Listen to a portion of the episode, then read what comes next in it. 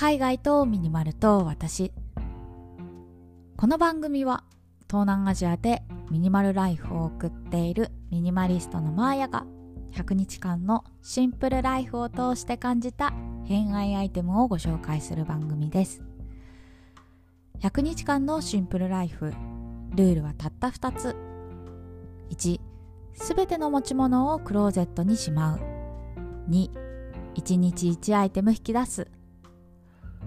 このラジオが物で溢れている皆さんの日常のスパイスとなれば幸いです。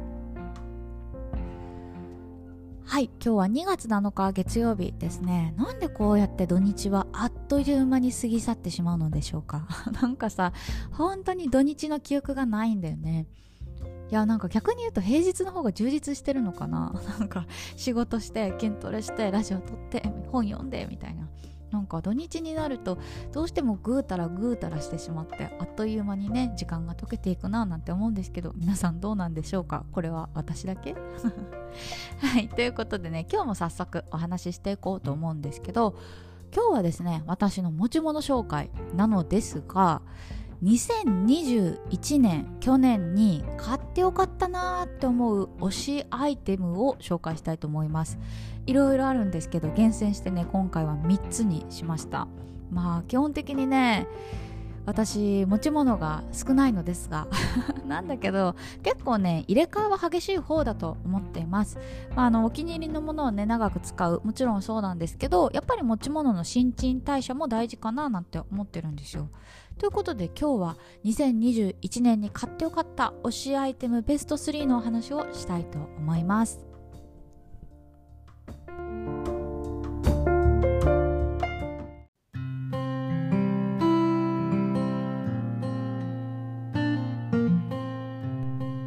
皆さんの2021年買ってよかった推しアイテムは何ですか？というかこの企画やるの遅すぎよね。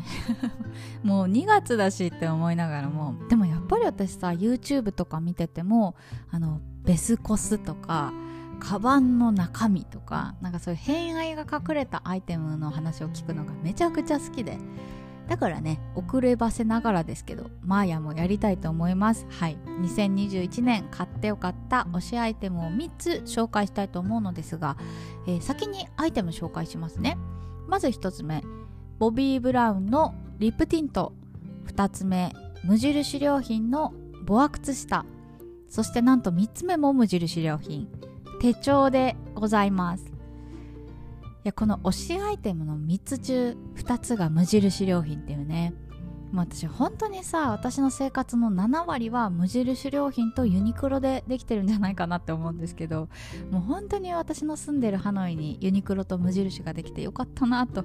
心の底から思ってます。はい。なんですけど先にね、はい、ボビー・ブラウンのリップティントの話からいきたいと思いますがこれはですね D86 で紹介しました。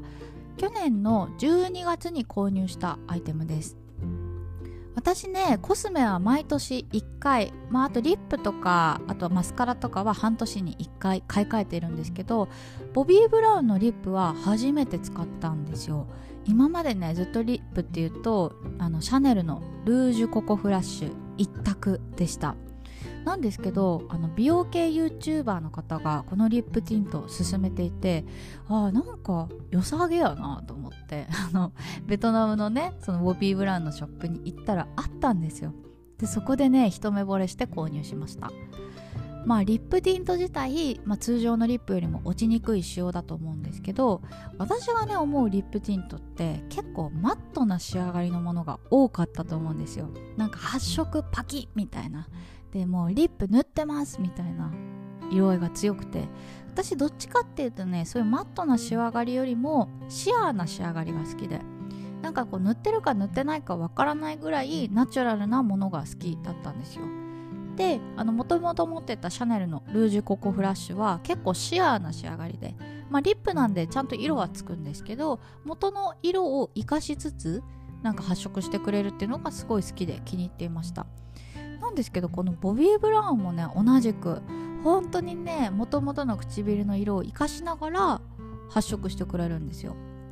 でまあリップティントなんですけど多分通常のリップティントよりは落ちやすいとは思います。思うんだけど落ち方がすっごい綺麗なんで変なもろもろこう色が取れていくみたいなことはないですね。で私が使っているのは04番。レアラズベリーっていう色なんですけど、まあ、パッと見はねスモーキーな赤で。で塗ると本当に地の色が綺麗に発色してくれるっていう感じの本当に心強い一本でございます。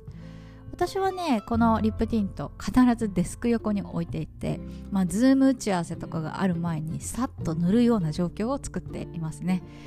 まああんまりね外で友達と会うことが減ってしまったのでどちらかというとこうポーチに入れるというよりは あのデスクのお供って感じで使っております。おすすめです。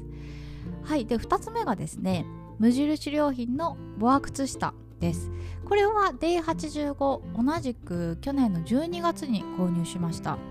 これね紹介したところ私も使ってますっていう声多かったですね。なんかスタンド FM でコメントいただいたりとかあと友達に紹介したらいやこれもう持ってるよめちゃくちゃいいよねみたいな感じで私以外のね評価も高かったと思いますでやっぱりさ冷えって足元からって言うじゃないですかまあ、日本の冬寒いと思うんですけど、まあ、どんなに暖房をつけて厚着しても足元が寒いとやっぱ体って冷えちゃうんですよね。で特に女性の方とか冷えは、まあ、万病のもとじゃないですけど、あのー、やっぱ体がねポカポカ温まってる方が絶対こう体調は良くなると思うので足元に気を使うっていうのは大事かなと思っています。で私ねこのボア靴下まあ以前紹介した時はベージュの色を紹介したんですけどあまりにも気に入りすぎて実はもう一足買い足しました。今はねベージュとネイビー2色持っています。で本当にねこのハノイの冬このボア靴下だいぶ助けられてますね。私はもうフルリモートなんで一日中家にいることざらにあるんですけどまああの暖房つけるほどでもないけどやっぱり冷え込む時もあってそういう時にこの靴下履くだけでだいぶ体が温まるなと思っています。1個難点なのがねボア靴下なんでのスリッパが履きづらい。これはねちょっと難点だなと思ってるんですけどやっぱそれよりも体が温まるっていう方がメリットの方が大きいんでね私は気に入って使ってます。もしよかったら無印のボア靴下探してみてはいかがでしょうか。で最後ですね3つ目。同じく無印良品なんですけど手帳です。いやこれすいませんなんですけど一昨日ぐらいに買ったの。だからまだラジオでも話してできてないんですけど本当に気に入りました。あの無印の手帳何がいいかっていうと日付がね印字されてないんですよ。だから2月からでも書き始められるっていうのが嬉しいなと思ってます。まあ通常の手帳ってさ始まりが1月とか9月とか？なんかそういうのが多いですよね。で私みたいに手帳乗り遅れちゃったぜ。いると思うんですよ。でそういう方がさ1月始まりの手帳使うと1月のページがまっさらでなんかちょっとさテンション上がらないじゃないですか。でもこのね無印良品の手帳はそういう1月2月みたいな印字がされていないので2月からでも十分に書き始めができる無駄なく使えるっていうのが私は気に入っています。でこれはですねまあスケジュール帳っていうよりは私は日記として使ってますね。今日のハイライトを書いたりとかその日すごく印象に残った言葉を書き留めたりとか、まあ、朝にも手帳っていうか日記書いてるんですけどそれとは別で夜の振り返り用の手帳っていうことで書いております。これはねまた今度お話ししたいと思うのでゆっくりはいちょっと紹介させてください。ということで今日は私の2021年買ってよかった推しアイテムについてお話ししました。皆さんの推しアイテムもあれば是非教えてください。ということで最後まで聞いていただいてありがとうございました。明日は何を話そうかな？